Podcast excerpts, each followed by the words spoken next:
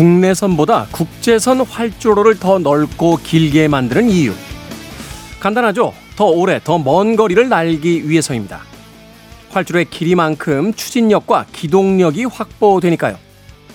우리 주변에는 항상 떠오른 사람들의 이야기가 넘쳐납니다.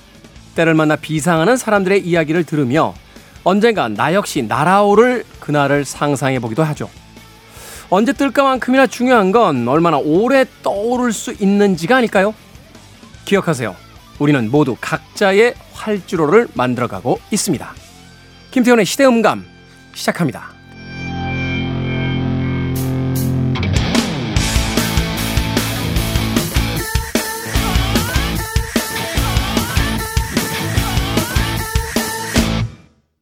그래도 주말은 온다. 시대를 읽는 음악 감상의 시대음감 김태훈입니다. 우리는 아마도 인류 역사상 가장 큰 욕망의 시대를 살고 있는 것이 아닐까 하는 생각을 해봅니다. 각종 에스엔에스를 통해서 누군가의 삶을 엿보게 되고 또 누군가의 성공담을 일찌감치 알아차리게 되면 나의 인생을 되돌아보게 되죠. 그러다 보니까 조급증에 걸리고 무엇인가를 빨리 이루고자 하는 그런 생각들을 품게 되는데요.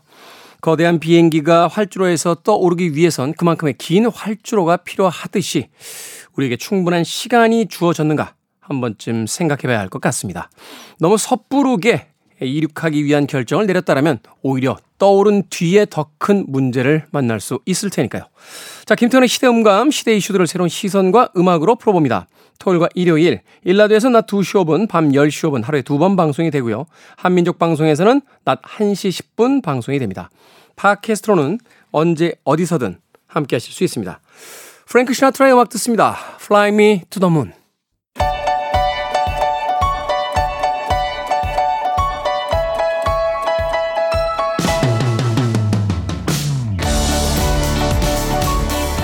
우리 시대 좋은 뉴스와 나쁜 뉴스, 뉴스 굿앤배드, 케이비에스 디지털 뉴스부의 박혜진 기자, 문화복지부의 정새배 기자 나오셨습니다. 안녕하세요. 네, 안녕하세요. 자, 모처럼 두 분이 또 다 나오셨습니다. 지난주에는 한 분만 나오셨었죠. 네, 네. 제가 못 나왔었죠. 그 그러니까. 전주는 제가 못 나왔던 거예요. 그러니까. 네. 두 분 싸우셨나 했어요. 이제 화해했어요. 네. 다음 주까지, 다음 주까지는 한번 화해. 천구백팔십사 년도였죠. 그때 냉전 시대니까. 네. 어, 엘에이 올림픽 때 공산권은 안 왔어요. 아. 그 전에 팔십 년 모스크바 올림픽이었나요? 그때는, 그때는 아. 서방 지역이 아, 또 안 갔어요. 또 안 그렇겠네요. 팔십팔 년도 서울 올림픽 때 비로소 다 왔습니다. 아. 어, 의미가 있네요. 의미가 있죠. 네. 어, 그러니까 오늘은 팔십팔 년도 서울 올림픽 같은 예, 그런 뉴스 구랜드. 그 정도 의미가 있는 거예요. 그 정도로 예, 의미 부여를 하고 시작해요. 요새 가져온 뉴스가 너무 초라해지. 그러니까. 요새 또 뉴스가 이게 뉴스네. 음. 그 비피에이부터 시작해서 참. 마음을 어둡게 하는 뉴스들이 많다 보니까 예, 사회자가 조금 음, 잘하셨습니다. 네, 그렇게 네. 우스갯소리를 좀 던지면서 시작했습니다. 자, 배드뉴스부터 만나보겠습니다. 오늘 누가 배드뉴스 소개해 주십니까? 네, 제가 배드뉴스 소개해 드릴 건데 사실 말씀해 주신 것처럼 너무 무거운 뉴스가 많았어요. 네. 뭐 어떤 뉴스를 할까 되게 고민을 했었는데 그중에서 조금 조금 요즘 사실 많이 보이는 무인점포 얘기를 좀 해보려고 하거든요. 무인점포. 이거 되게 그 자영업자들 사이에서 그 인건비를 또 줄이는 방식으로서 굉장히 핫하죠. 예. 호황이잖아요. 여러 가지 예. 무인점포들이 있던데. 너무 많아요. 뭐 편의점도 있고 아이스크림만 아이스크림 가게. 판매하는데. 아이스크림 가게가 굉장히 많더라고요. 네. 진짜 어. 많아요. 그리고 저희 집 바로 밑에도 있는데 뭐 셀프 라면 전문점 그리고 문구점. 굉장히 뭐 되게 종류가 다양합니다. 뭐 빨래방도 있고. 완전한 무인점포는 아닙니다만 그 마트 같은 데도 이렇게 자기가 직접 바코드 찍고 나가는 데도 있잖아요. 네. 네네. 그런 게 있죠. 그러니까 이게 뭐 다 아시다시피 직원이 상주를 안 하고 사실 경비를 씨씨티비에만 의존을 하고 있잖아요. 그러니까 그러다 보니까 절도 범죄도 이렇게 많이 일어나고 있다고 합니다. 사실은 이제 카페에서 노트북하고 지갑으로 자리맞는 우리나라의 그 특별한 어떤 그 이 의식이 있기 때문에 가능한 점포들인 음, 건데. 맞아요. 그죠? 예. 네. 근데 절도가 늘고 있다. 그렇죠. 절도의 이제 범죄의 대상이 되고 있는 건데, 최근에 사실 이런 기사가 굉장히 많이 나왔어요. 저희도 이제 단독으로 보도를 한 내용인데, 이 돈을 안 내는 것뿐만 아니라, 원래 그냥 물건을 집어가고 돈을 안 내기도 했었는데, 이, 이렇게 돈을 안 내는 것뿐만 아니라, 아예 무인 계산대 안에 현금을 가져가는 그런 사례도 빈번하게 일어난다고 하는데요. 그러니까 지난 십일 일 새벽에 경기 고양시 한 무인점포 씨씨티비를 사실을 확인해봤더니 한 학생이 들어와서 이 무인 계산대 한쪽을 가위로 몇 차례 찔렀어요. 그랬더니 이제 문이 열렸고 그 계산대 안에 현금을 거기에 있는 이제 봉투에 넣고 사라지는 장면이 이제 찍혔습니다. 오. 카메라도 보지도 않고 거의 백만 원을 가지, 순식간에 가져간 건데 그 다음 날에 다른 지역의 무인 점포에서도 이 같은 학생이 나타나서 똑같은 수법으로 돈을 아, 가져갔다고. 같은 학생이? 네, 같은 학생이. 이, 이 같은 점포에서 나흘 뒤에는 또 다른 남학생 두 명이 나타나서 같은 수법으로 이 계산대를 계산대에서 돈을 가져갔는데 제가 씨씨티비 영상을 보니까 벽돌 같은 걸로 아예 무인 계산대를 계속 내리치더라고요. 그 내려 내려치다가 다른 손님이 들어오니까 이게 태연하게도 물건 고르는 척을 하다가 다시 이제 손님이 나가고 나서 다시 이거를 부수려고 시도해서 돈을 챙겨가는 장면이 붙잡혔는데 이 점주가 이거 씨씨티비를 계속 보다가 결국에 절도범을 붙잡았는데 그게 다 중학생들이었다고 합니다. 중학생들이요? 네, 중학생들이었는데 알고 봤더니 그 에스엔에스 있잖아요, 뭐 틱톡 이걸 통해서 그 아이들이 이 무인 계산대 터는 방법 이런 걸 보고 좀 따라하는 그런 유행이 있다고 해요. 아, 이게 범죄가 벌어지고 나서 모방범들이 계속 생기고 있다는. 네, 이거 뭐 어떻게 하면 털 수 있나 이런 거를 이제 틱톡으로 전달이 되는 거죠. 이게 되게 심각한 일인데. 이게 단기간에 잡힐 것 같지가 않네요. 그렇죠. 이제 무인점포는 계속 늘어나고 있고. 무인점포도 늘고 이게 에스엔에스를 통해서 아이들에게 퍼지기 시작했다라면 이게 이제 범죄를 근절시킬 때 가장 중요한 게 검거율이라고 하는데 그쵸. 지금 어떻습니까? 검거율, 검거율이 그렇게 좋지는 않습니다. 그리고 이 절도 사건, 무인점포 절도 사건 자체가 이 무인점포가 늘어나면서 생긴 거니까 집계를 한 지도 얼마 되진 않았어요. 그렇겠네요. 이천이십일 년 삼월부터 이제 별도로 분류해서 집계하고 있고 무인점포에서 발생한 절도 사건 하루에 팔십 건 가까이. 그렇게 많아요? 네. 또, 또 거기다가 이제 소액으로 사실 절도가 되면 에이. 그냥 신고를 안 하고 그렇죠. 넘어가는 경우가 많거든요. 그러니까 아이스크림 몇 개 더 가져갔다라고 해서 신고하기도 그렇죠. 애매하고 이러니까. 애매하니까. 한 삼 퍼센트 정도는 주인분들이 아예 책정을 해놓는데요. 이렇게 그, 소액으로 훔쳐가는 거는. 손실보는 거에 손실로 거죠. 감안을 네. 하신대요. 그래서 이제 뭐 당연히 더 많을 거라고 말씀을 드렸었고 이 무인점포 대상 범죄자 뭐 연령대를 봤더니 오십칠 퍼센트가 십 대였다라고 합니다. 아... 거기다 이제 촉법 소년까지 합치면 더 많아진다. 십 대의 비율은 더 높아지겠죠. 이거 참 문제네요. 특히 무인점포 학교 근처에 되게 많고 이게 아이들이 아직 도덕관념이 형성되기 네. 전에 이게 무슨 맞아요. 무용담처럼 아이들 사이에서 퍼지면 사실은 범죄라는 걸 의식하지 못한 채 너도나도 어떤 놀이처럼 이거를 그럴 가능성이 높죠. 하게 되는 경우가 많잖아요. 음, 실제로 그 무인 문구점이 요즘 핫플이래요. 그 학생들 사이에서 거기에 학용품만 파는 게 아니라 뭐 캐릭터, 카드 이런 것도 팔고 하니까 거기서 그런 거 다 뜯어보고 그냥 가는 사례도 있고 그렇다 아. 보니까 실제로도 이 피해 입은 업체 위치를 조사해봤더니 칠십 퍼센트가 이 초등학교, 중학교, 고등학교 반경 삼백 미터였다고 합니다. 또 말씀하셨던 것처럼 이 전문가들도 이 무인점포가 좀 윤리의식이나 판단력이 아직 부족한 어린 학생들한테 좀 범죄 유발 측면이 있는 것 아니냐.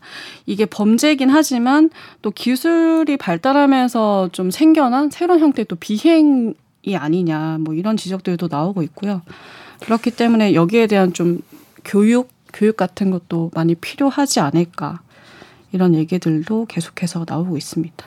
뭐 방법을 찾아야겠죠. 뭐 성인들 같으면 이제 들어갈 때 이제 신분 증명을 하고 그 문을 열 수 있게 한다든지 은행 같은 경우는 그 무인점포 그러니까 에이티엠이 있는 곳에 이제 야간 같은 데 들어가려면 카드를 이렇게 긁고, 긁어야지만 들어갈 수 있는 뭐 이런 것들도 아, 있잖아요. 편의점도 그런 게 있더라고요. 그렇죠. 네. 그런 방식으로서 이제 신분을 증명해야 이제 들어가. 그럼 나도 이제 기록에 남으니까. 음. 근데 학생들 같은 경우는 지금 이제 주민등록증도 안 나왔을 거고 그렇다고 크레딧 카드를 만들 수 그렇죠. 있는 것도 아니고 그러니까 이게 참 쉽지가 않은 문제인 건 음, 분명한 것 결국 같습니다. 그런 좀 기술적인 대책이 나오긴 해야 될 것 같아요. 이거 무인 점포를 만할 수도 없는 것이고 그렇다고 학생들 교육만으로 충분하지 충분한 문제도 네. 아니고 이런 거 있잖아요. 왜 그 어떤 그 집에 그 도어 락도 어, 번호를 하나만 입력하게 돼 있는 게 있고 여러 개 입력이 가능한 아. 게 있거든요. 음. 그러니까 사전에 내가 어, 신분을 증명해서 자기 비밀번호를 입력을 해놔야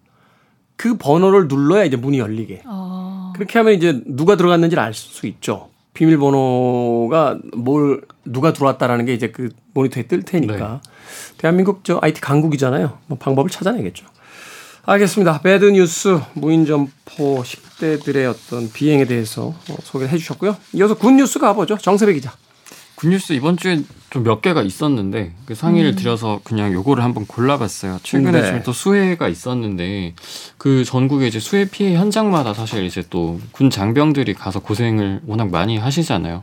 또 안타까운 소식도 있었죠. 아, 신청자를 네. 예, 찾으러 투입됐던 해병대 장병이 너무 또 안타까운 예, 그런 안타까운 소식도 전해지고 사실 지금 이 순간에도 아마 그 수해 복구를 위해서 되게 땀방울을 많이 흘릴 텐데 네. 그런 이제 군 장병들을 위해서 한 손님이 이제 밥값을 몰래 계산하고 갔다. 사실 이게 미국 같은데 제가 좀 본 적이 있어요. 유튜브 같은 데서도.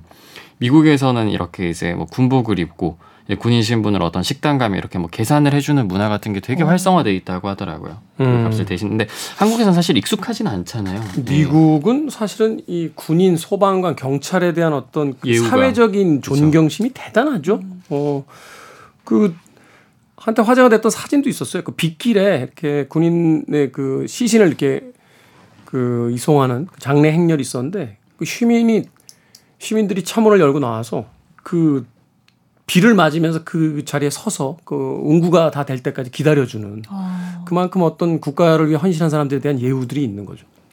사실 한국도 이게 앞으로는 좀 확산되지 않을까라는 생각을 저는 기대를 조금 해요. 그럼요. 네. 인생에서 가장 중요한 청춘의 몇 개월을 일 년이 넘는 시간을 거기다가 이제 기꺼이 바치는 건데. 네.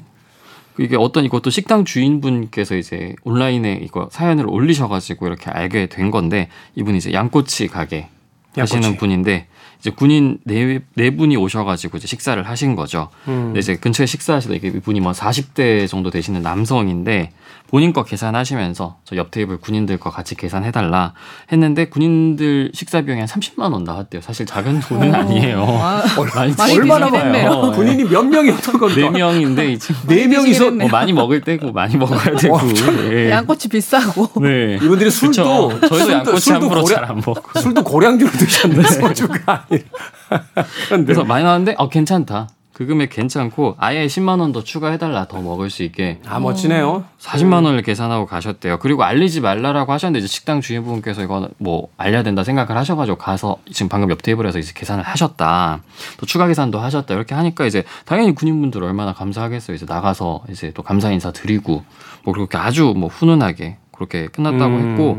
근데 이제 뭐 그때 거의 식사 마치신 상태였대요. 식사를 이미 다 마친 네, 그래서 상태였다. 이제 사실 더 주문은 안 하셨고 근데 추가 계산을 또 해주셨으니까 그걸 이제 달아놓고 다음번에 오면 또 어. 군인분들이 또 아, 먹을 그것도 달 수가 있군요. 네, 그럼요. 이제 뭐 계산 해주셨는데 해주셨는데. 그러네. 아니 또 이 식당 사장님 입장에서도 그 장사 누구한테 돈을 네. 받든지 마찬가지입니다. 네네. 또 얼마나 기분이 좋으셨겠어요. 맞아요. 그런 모습을 현장에서 직접 보시는 실제로 거니까. 본인도 이렇게 사연 흘린, 사연을 올리신 게 이게 칠 년 넘게 이제 가게 하셨는데 이런 사례는 처음이다. 오. 당연히 군인분들도 처음이고 음. 너무 흐뭇하다. 그래서 이걸 좀 올리셨다고 하더라고요. 외, 본인도 이제 그런 얘기 하셨대요. 외국 영상에서만 이거 보던 거다. 음. 네. 그래서 이제 뭐 앞으로 이제 한국에서도 좀 이런 음, 문화가 좀 확산될 수 있으면 좋겠습니다. 자 지금까지 뉴스 굿앤배드 정세비 기자, 박혜진 기자와 이야기 나눠봤습니다. 고맙습니다. 고맙습니다. 감사합니다. 음악 한 곡 듣고 오겠습니다. 데스티니스 차일드의 솔저.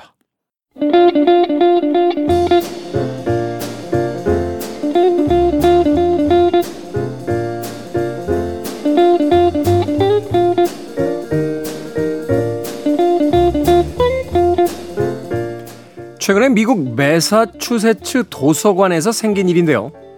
천구백 년대 초 빌려갔던 책 한 권이 무려 백이십 년 만에 반납이 됐습니다. 천팔백팔십일 년도에 출간된 스코틀랜드의 물리학자 제임스 클락 맥스웰의 전기에 관한 기초 논문이었다고 합니다. 도서관의 하루 연체료는 오 센트로 백이십 년이면 이천백 달러. 하나로 약 이백칠십오만 원 정도라고 하는데요. 다행히 책 반납을 장려하기 위한 제도로 연체료 한도를 이 달러로 제한해둔 바람에 연체료 걱정은 없었다고 하는군요.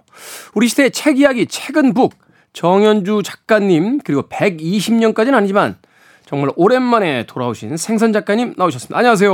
네, 안녕하세요. 우리 생선 작가는 필명으로만 보면은 바닷가에 가 있어야 되는데 예, 최근에 에스엔에스를 보니까 우리 공작새가 뭐 알을 낳았다, 미어캣, 앵무새 이런 사진들이 올라와 있어요. 어디가 계셨던 겁니까? 예, 강원도 홍천에 있습니다. 홍천에서 뭘 하십니까? 아, 펜션 관리를 합니다.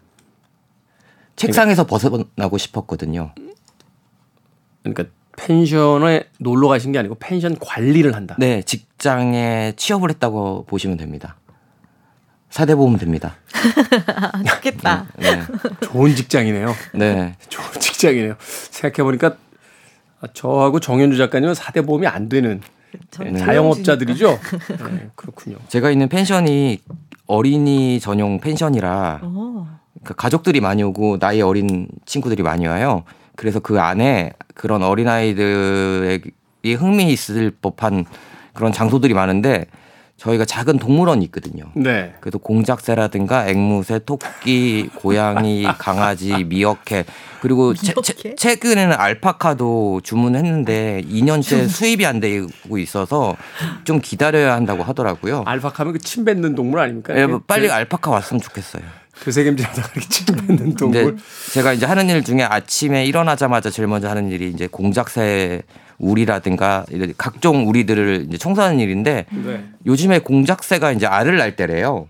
그래서 갈 때마다 알이 하나씩 있어요. 그렇군요. 네. 너무 뿌듯한데 그거를 달리 할 게 없으니까 네. 에스엔에스에 그거... 올린다. 네, 그래서 사진 찍고 아, 너무 신기하잖아요. 달, 달걀의 한 두 배 크기만 해요. 음. 음. 네. 알겠습니다. 아마도 그냥 새로운 경험을 해보고 싶었다. 그냥 단순히 책상에서 글 쓰는 작업에서 벗어나고 싶었다 하는 이야기를 하시는데 또 이 신선한 체험 후에 또 어떤 책을 내실지 저희가 좀 기대해 보도록 하겠습니다. 네. 자, 정연주 작가님은 요새 근황 어떠십니까? 요즘요 서점에 행사 많아가지고 바쁘고 제가 라디오 다시 시작해가지고요. 네. 아침마다 라디오 원고 쓰고 점심 때 서점 출근하고 음. 저녁 때 서점 행사, 북토크 이런 걸 지금 낭독해 많이 하고 있어요. 다 이렇게 일관성이 있는 그래도 그 일들이네요. 이제 글을 쓰고 읽고 뭐 글에 대한 이야기를 나누고 이런 것들. 네. 갑자기 공작새 알을 관리한다거나 미어캣 우리를 청소하는 거하고는 좀 다른 일이군요. 해보고 싶어요, 근데. 저는 일 못해서 쫓겨날 것 같아요. 근데 사실 이게 자신이 하고 있는 일에서 좀 벗어나는 일들이 사실은 리프레시도 되고 네. 또 여러 가지 어떤 또 도움이 될 때가 있죠. 음. 자, 책도 그래서 우리가 읽는 것이 아닐까 하는 생각을 해봐요. 그렇죠. 익숙한 이 공간으로부터 벗어나서 맞아요. 어떠한 간접 체험, 또 다른 음. 세계로 이제 들어가고 싶은 욕망 때문일까, 음. 욕망 때문이 아닐까 하는 생각을 해보게 되는데 그래서 우리 시대의 책 이야기. 자, 오늘 토요일은 책을 읽는 시간. 두 작가님이 책을 한 권씩 이어서 소개해 주시는 시간입니다. 아, 생선 작가님부터 소개를 해 주시죠. 어떤 책 골라오셨습니까? 아, 제가 골라온 책은요. 제가 요즘에 유튜브 같은 거 많이 보잖아요. 네. 근데 이제 자주 보게 찾아보면 그거의 알고리즘 때문에 계속 이제 그거와 연관된 영상들이 뜨잖아요. 그렇죠. 제가 진짜 미스터리를 되게 좋아하거든요. 미스터리. 예, 그러다 보니까 미스터리 관련 전 세계 이야기들이 올라오는데 그중에서 제 눈을 끌었던 게 살아있는 초인들 막 이런 내용들이 있더라고요. 약간 B급 감성이. 아, B급 저도 아닌데 아무튼 예, 옛, 옛날 표현으로 하면 믿거나 말거나 뭐 이런 거 아닙니까? 아, 맞습니다. 예, 정확합니다. 어, 그렇게 하다가 그 영상을 봤는데 네. 거기서 이제 언급 이제 기본적으로 이제 정보를 가져온 책이 이 책이더라고요. 제가 그래서 오늘 골라온 책은 초인생활, 베어드티 스폴딩이라는 작가가 쓴 책인데요. 초인생활? 네. 그러니까 시골을 이야기하는 초가 아니라 네. 초능력 할 때 그 초인생활? 네. 네. 그러니까 인간을 뛰어넘는, 뛰어넘는 음. 사람들에 대한 책이거든요. 네. 제목만 보면 좀 허무맹랑한 부분도 있는데요. 근데 거기에 이렇게 되어 있었거든요. 이게 천구백 년대에 나온 책이거든요. 초반에. 네. 가장 문제작이었다는 음. 이십 세기를 열, 열면서 가장 문제작이었다는 책으로 이제 하는데 전 세계 이제 미스테리 매니아들 사이에게는 경전과도 같은 책이에요. 아, 그 정도입니까? 네. 그러니까 말 그대로 이 미국 이 폴 스폴딩이라는 작가는 어, 미국 사람인데요. 네. 이분이 천팔백구십오 년부터 천팔백구십칠 년까지 삼 년 동안 미국인 열한 명으로 이루어진 탐사대를 이끌고 히말라야를 탐험해요. 히말라야를 탐험했다. 네, 거기서 탐험하다가 원래는 자연이라든가 이런 광물에 대한 연구였는데 거기서 만난 수도승들이 있어요. 수도승들. 예, 그들과 어떻게 함께 살게 되면서 그들이 사, 가지고 있는 철학이라든가 초능력, 그 다음에 뭐 이렇게 영혼 세계 이런 것들에 대해서 이야기한 것을 담은 책이거든요. 일기 형식이에요. 네. 그러니까 우리나라에는 구십이 년도에 한 번 번역이 됐었어요. 음. 근데 그 당시에 완전히 너무 그 당시만 해도 인터넷이 없었으니까 소식이 없잖아요. 근데 외국에서 너무 유명한 책이었길 책이어서 나오자마자 이제 절판이 됐는데, 그리고선 쭉 절판으로 있다가 이천오 년도에 다시 이제 나왔죠, 우리나라에. 네, 재발행됐다. 네. 그때부터 이제 이런 거 관심 많으신 분들 있잖아요. 명상이라든가 기의 흐름 이런 거 관심 많으신 분들에게 진짜 열광적인 지지를 받고 있어서 지금도 많이 잘 팔리는 책입니다. 음. 인상적인 에피소드 몇 개만 좀 소개해 주십시오. 이게 우리가 볼 때는 마술 있잖아요. 마술. 내가 A라는 도시의 마을에 있었는데 B라는 마을에 가니까 똑같은 사람이 있는 거예요. 일종의 저 뭐 도플갱어 같은 얘기인가요? 아닙니다. 그러니까 그 사람이 현자가 말하기, 수도승이 말하기, 나는 지금 지금 내 실체는 아, 내 육신은 A라는 도시에 있는데, 마을에 있는데 지금 너희를 따라서 너희들이 믿지 않으니까 B라는 도시에 내 분자들, 원자들을 보내서 이거를 현 현실화시켜서 만들어낸 허상이다라고 하면서 그런 것도 나오고요. 아니, 그러니까 그, 그거를 직접 이 책을 쓴 작가들이 경험했다는 거예요, 작가가? 실제로 보고 뭐 검증도 하고 그랬어요. 이분이 B 도시로 갈 때 재빨리 차 타고 먼저 간 거 아닙니까? 죽지마. 아니, 그게 아니고 B 도시로 갈 때 같이 하는 탐사대원 한 명을 남겨놓고 갔어요. 그 당시에는 오. 차가 없어서 걸어서 갔거든요. 어. 사 일이라는 걸, 시간이 걸리는 거리인데 이제 A라는 도시에서 떠나기 전에 수도승이 음. 이 중에 한 명은 남아서 나를 지켜봐줬으면 좋겠다. 그리고 나랑 같이 가자라는 세, 이야기를 하고 이제 남은 탐사대원들이 B 도시로 갔을 때 거기에서 자기를 반겨주는 그 수도승을 보게 된 거예요. 그래서 어떻게 음. 자기보다 빨리 왔냐고 믿지 않았거든요. 그리고선 사 일 후에 A 도시에 있었던 나머지 탐사대원이 걸어서 온 거예요. 네. 그 사람 아직도 거기에 있다고. 그러면서 그게 눈에 보이는 것이 중요하지 않고 마음만 먹으면 내 우리 안에 있는 몸에 있는 분자라든가 이런 것들을 내가 원하는 곳으로 보낼 수 있다. 뭐 이런 내용도 있고요. 또, 또 에피소드 하나만 더. 그다음에 얼음. 얼음은 뭡니까? 이제 사람들을 다 모아놓고 모닥불에 모아놓고 사람들이 잘 안 믿고 이들이 좀 과학적으로 증명을 하려다 보니까 과학으로 설명되지 않는 부분들이 많다면서 네. 이제 내가 여기서부터 하나의 작은 걸 보여주겠다고 하면서 물을 이제 모닥불 아, 모닥불 옆에 물그릇을 하나 놔두고 거기다 물을 채웠어요. 네. 그리고선 거기를 집중하더니 점점점 중앙이 얼기 시작하는 거예요. 영화가 아닌데. 네, 거기는 히말라야는 영화는 아니니까. 근데 하면서 점점점 그 원이 커지면서 얼음이 커지면서 점점점 커지면서 자기들 결국엔 자기들한테 한 한기를 느끼게 했다는 거예요. 그래서 이런 걸 하는 거는 얼리는 게 추워서 얼리는 게 아니고. 여기서 제일 많이 나오는 게 분자거든요. 원자랑 분자가 많이 있는데 지금 내가 얼린 것은 원자의 움직임을 잠시 멈추게 했을, 했다. 그래서 물이 얼기 시작한 거고 내가 만약에 이걸 중단하지 않으면 전 세계의 모든 것은 어, 얼어붙을 것이다 라고 얘기를 하거든요. 근데 그렇게 하지 않는 이유는 무엇이냐면 그러면 결국 나도 얼기 때문에 그건 멸망으로 가는 길이다라는 내용인데 이게 좀 홍문명랑하잖아요. 근데 임진왜란때 사명대사님께서 방 안에서 하셨던 거 아닙니까? 아 근데 제가 지금 설명을 제가 늘 그렇지만 설명을 디테일하게 못 하는데 여기 굉장히 철학적인 이야기들도 많이 나오고, 그러니까 특히 이 스폴딩이라는 사람은 기독교 신자였거든요. 과학자이면서도. 네. 그래, 그런데 이 사람들이 얘기하는 내용들이나 이런 수도승들이 얘기하는 내용들이 기독교 사상하고 굉장히 잘 맞아떨어지는 거예요. 뭐 기독교의 그 경전에도 예수님이 무리를 걷고 네. 뭐, 뭐 이렇게 여러 가지 이적들이 나타나죠. 근데 여기서 이제 좀 왜 문제자가 문제작이 됐냐면 그게 너희들이 믿는, 그러니까 그 수도승들이 그 이 주인공한테 하는 얘기, 너희가 믿는, 당신이 믿는 신 역시도 여기서 우리와 함께 수련을 받았다. 음. 라는 내용이 나와요. 근데 나중에 알고 보니까 이 수도승이 나이가 오백 살인 거예요. 그거를 어떻게 합니까? 오백 살인가? 아, 여기 이게 일기로 쫙 나와요. 그리고서 그래서 그래서 티벳에 있는 히말라야 티벳 그쪽에 있는 아주 오래된 고 오래된 사원에서 어떤 경전을 보여주는데 거기에 서양에서 누군가가 왔었다는 얘기예요. 그게 근데 기원전 이야기를 기록한 내용이거든요. 네. 그럼 이천 년 이상이잖아요. 네. 그래서 근데 그 결과 그래서 이 사람이 너무 신기해가지고 왜냐면 시대가 맞아 떨어지는 거예요. 그러니까 우리가 성경에서 기독교적으로 알려졌을 때 예수의 일생, 예수님의 일생은 전부 다 기록되어 있는 게 아니거든요. 팔 세부터 삼십육 세가 비어 있거든요.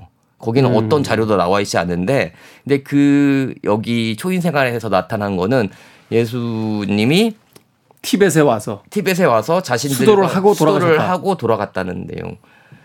음. 그래서 이게 엄청나게 기독교인들에게 좀 박해를 받아서 절판도 되고 금서도 되고 그랬던 책이에요. 영화 그, 중에 아이고. 네, 그 이야기 다른 원래 연극이었고 이제 영화들 맨 프로머스. 맨 프로머스라고 하는 음. 그 사람은 더하죠. 그 네.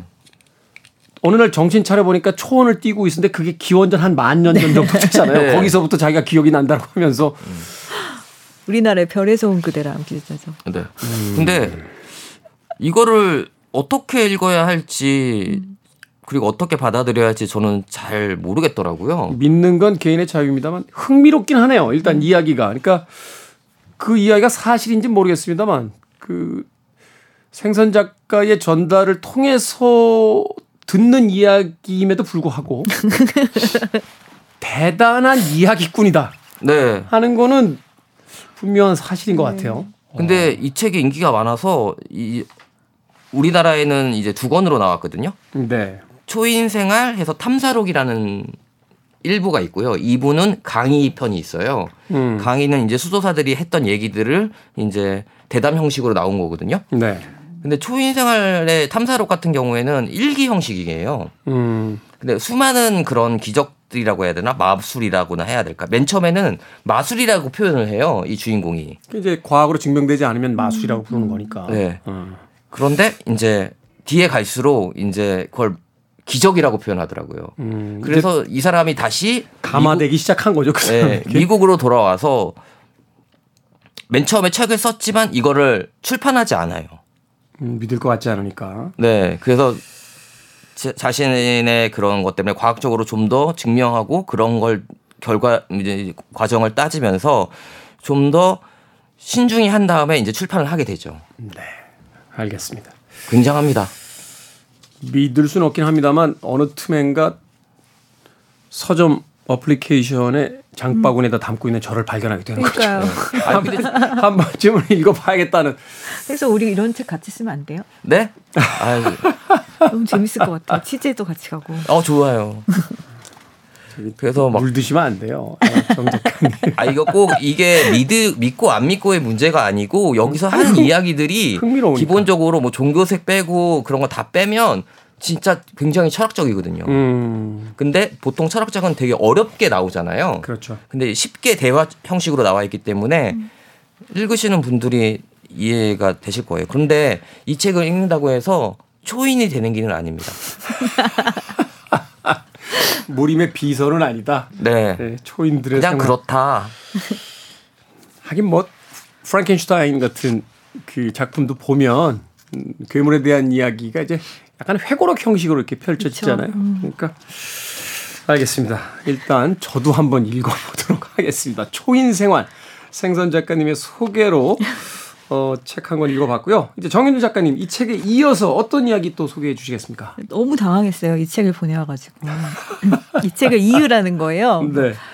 아, 내가 하는 책 중에 뭐가 있지? 그래서 최근에 제가 읽은 책이 신간인데 그 우리나라의 시의 거물. 이라고 하, 해야 되겠죠. 김혜순 선생님의 김혜순 선생님.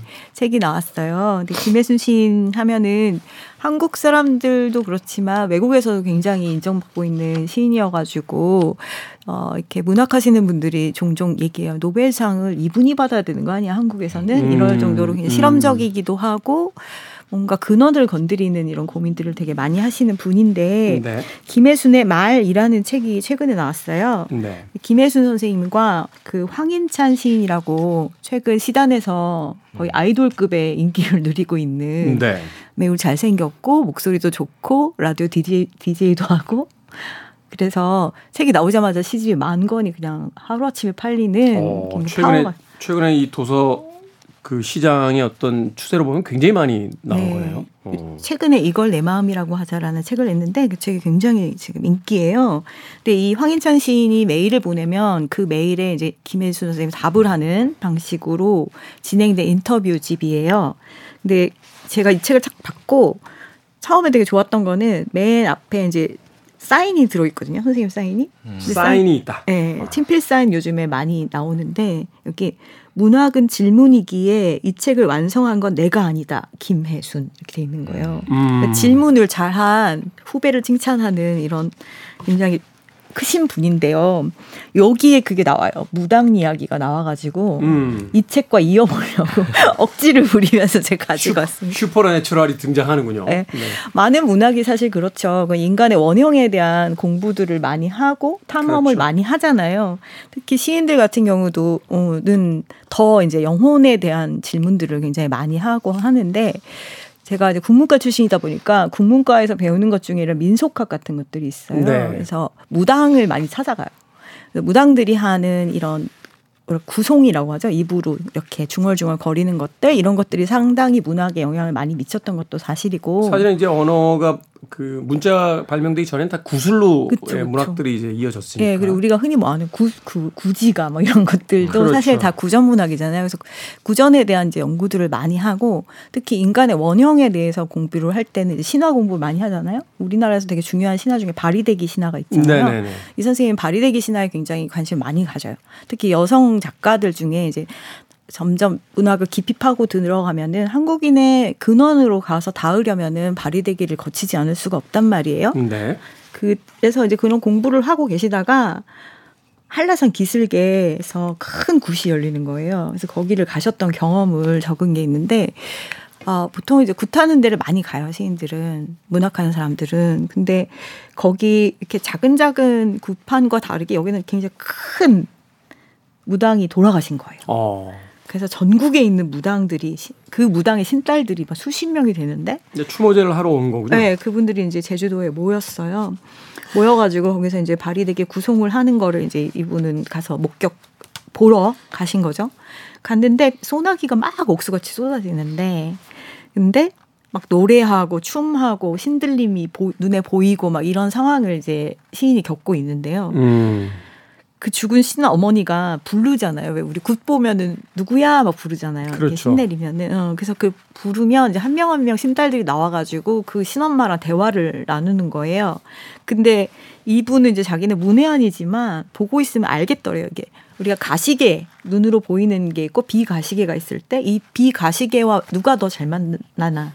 음. 누가 더 거기를 잘 갔다 오나를 본인도 알 만큼 그런 것들이 보였대요. 그래서 그런 경험을 이제 한 삼 일을 하셨대요. 악사들, 그 다음에 문화학자들, 문화인류학 이런 거 공부하는 사람들 같이 가서 이제 보다가 계속 밤새 그런 파티를 하니까 선생님이 이제 주무시다 깨서 보고 주무시다 깨서 보고 이런 게 반복되는데 사흘 정도 됐을 때 잠이 든 거예요. 네. 꿈을 꾼 거예요. 꿈에 박수무당이 선생님을 지게에다 얹어가지고 산속으로 들어갔대요. 음. 그래서 거기 보니까 거기에 무당들이 되게 많이 있었는데 가다 보니까 자기가 신발이 없더라는 거예요. 발에. 근데 무당들이 그러더래요. 너는 이제 신발을 잃었으니 여기서 나갈 수가 없다. 어, 무섭다. 신내림을 받아라. 그러더래요. 무섭다. 네. 꿈이잖아요. 어. 그러니까 딱 깨서 보니까 신발을 무섭죠. 시, 네, 잠깐 잠이 든 거니까 신발을 신고 있더래요. 그래서 선생님, 아, 너무 다행이다. 이렇게 생각하신 거예요. 그리고 이제 굿이 끝났어요. 무당들하고 다 같이 시내 목욕탕에 갔는데 나와 보니까 선생님 신발이 없는 거예요. 어, 무섭다. 무섭다. 신발이 없었대요. 그래서 목욕탕 슬리퍼를 빌려가지고 네. 나왔대요. 그리고 이제 무당들하고 노래방에 갔대요. 노래방에 갔는데 무당들이 노래를 하는데 선생님의 표현에 따르면 큰 새들이 큰 새들이 모여가지고 철새 도래지에서 한꺼번에 외치는 울음소리 같았대요. 그 음. 무당들이 말하는 게 시인의 언어죠. 네. 굉장히 날카롭고 힘이 좋고 사실은 이제 목청이나 이런 것들이 되게 창을 계속 하니까. 네네. 네. 그래서 노래방에서 다 놀고 나왔는데 또 선생님 신발이 없었잖아요. 슬리퍼가. 약간 그래. 이 정도쯤 되면 뭔가 의도적인 거 아닙니까? 아, 어떤 무당이 없앤다. 그러니까. 자기 신딸로 삼으려고.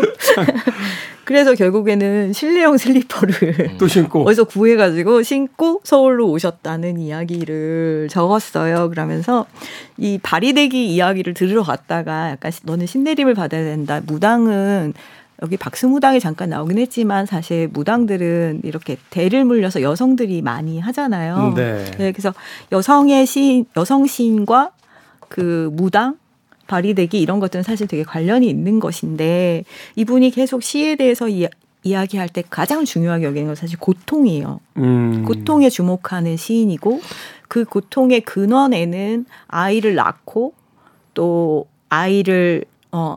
엄마가 죽고 이런 여성들의 어떤 대물림되는 고통들에 대해서 굉장히 관심을 많이 가지시고 최근에 내신 책들은 이제 할머니 돌아가시고 어머니 돌아가시고 여성의 죽음을 시안에 담은 것들이 음. 많이 있거든요. 그런데 이분이 저는 이분 이야기를 또 하려고 했던 부분은 뭐냐면 선생님이 쓰는 특별한 용어가 있어요. 이제 보통 남자들은 시쓰기라고 하잖아요. 네. 근데 이 선생님은 시하다라는 단어를 만들었어요. 시하다. 시하다. 음. 나, 내 자체가 그냥 시에 빙의된 상태인 거죠. 시와 시가 하나의 인체된. 행동이라는 거네요. 네. 어. 그 행동을 하는 주체는 누구예요? 자기잖아요. 그, 그 자체가 되는 거예요. 시로서 살아가는 것. 음. 그래서 시하다, 새하다, 짐승하다, 죽음하다 이렇게 하다를 붙여가지고 그냥 그 자체의 언어와 행동을 가진 무엇으로 만들려고 했다. 음. 근데 이것이 왜 자기가 그렇게 하려고 했냐 하면 여성은 생명을 만드는 존재잖아요. 사실 그렇죠. 남성들도 있습니다만 네. 자신의 어떤 신체를 직접적으로 동원해서 아이를 품고 구 개월간 키워서 세상 밖으로 내보내니까 결국은 이제 머더슬라인이라고 하는 그 그렇죠. 모계의 네. 어떤 그 이 그 직계들 네. 예, 그것들이 이제 갖는 어떤 특수성들이 있죠. 사실은. 네, 네. 그래서 음. 그거에 굉장히 주목하시면서 여성적 글쓰기에 대한 책을 많이 근래에 이제 어른이시니까 어른으로서 후배들이 읽어야 될 책들이라고 해야 될까요? 문학에 관심 있는 사람들이 읽으면 굉장히 와 이렇게 얘기할 수밖에 없는 지금 그래서 이 책을 읽는 동료들이 있는데 와 이 책 벌써 올해, 올해 책이야. 너무 좋아. 막 이런 얘기들을 많이 하, 하고 시야를 바꿔주는 이야기여서 여성성에 대한 이야기와 영혼과 여성이 어떻게 이어져 있고 여성들이 품은 고통이 곧 인간의 근원에 어떻게 닿아 있는가 이런 이야기를 하는 거죠. 그러니까 이 선생님은 그 한라산 음. 에피에 따르면 선생님은 무당이 되셔야 맞는 분이잖아요. 두 번이나 신발을 잃어버렸으니까.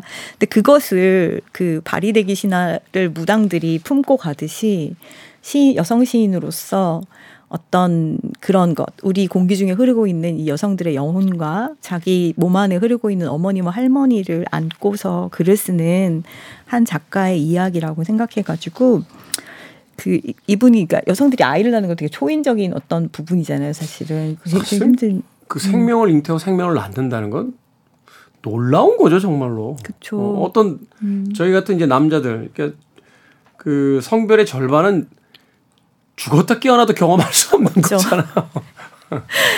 이분이 그래요. 그런 것을 굉장히 신성에 가까운 어떤 것으로 취급하는 것에 대한 여성으로서의 견해를 말씀하시거든요. 네. 막 흔히 신이 우리 옆에 있을 수 없어서 너에게 어머니를 보냈다. 뭐 이런 말이 있잖아요. 사양이 유명한 격언이죠. 아, 이 선생님 집어쳐라. 이렇게 말씀하세요. 그럼 그렇게 되게 세게 말씀하시는데 필요 없다. 어, 어떤 신이 한 달에 한 번씩 피를 흘리고 어떤 신이 산후 우울증을 앓는가. 그 여성이 경험하는 고통이야말로. 그러니까 그걸 신성화시킴으로써 오히려 생생한 현실에서의 고통을 자꾸 지워버린다. 그렇죠. 그래서 우리는 시하는 사람으로서 음. 어, 이렇게 고통을 다 몸으로 겪고 그것을 출산하는 것처럼 시를 쓰고 문학을 만든다. 이런 이야기가 담겨있는 책입니다. 네. 허무맹랑한 어떤 이야기의 그 대극에 에서 네. 어떤 책을 또 이어주신 게 아닌가 하는 감사합니다. 생각을 해보게 됩니다. 네. 생선 작가 지금 뭔가 깊은 생각이 잠겨있는데 여행 다니기로 유명한데 다음에 또 가겠네요. 히말라야 티베트. 네. 수도승 만나고 오나요? 나 가고 싶어요 진짜. 지구가 급속히 빙하기가 오면 우리 생선 작가가 히말라야 티베트에서 예, 잘못된 수양을 통해 분자를, 분자를 얼리고 있는 줄 우리가 알도록 하겠습니다. 근데 그 양극단에 있는 이야기입니다만 그 모든 것들이 굉장히 의미가 있네요. 말하면 초월적인 어떤 삶에 대한 것에 대한 이야기가 담겨져 있고, 또 하나는 그 초월적이라고 믿고 있었던 것을 생생한 현장으로 끄집어내려서 음. 땅바닥에 두 발을 붙이게 만든 그런 어떤 시인의 이야기. 네. 그 두 가지가 하늘과 땅을 아, 땅 사이와 공간을 통해서 묘하게 이어져 있다 하는 생각을 다시 한번 해봅니다. 자, 책은 복 두 분과는 내일 다시 만나서 또 다른 책의 이야기 나눠보도록 하겠습니다. 고맙습니다. 고맙습니다. 고맙습니다. 저도 끝인사 드리겠습니다. 아, 아까 생선 작가가 소개한 초인 생활이 예, 너무 인상적이어서 그런지 몰라도 이 곡이 떠올랐습니다. 골드핑거의 슈퍼맨 들으면서 저도 작별 인사 드리겠습니다. 지금까지 시대음감의 김태훈이었습니다. 고맙습니다.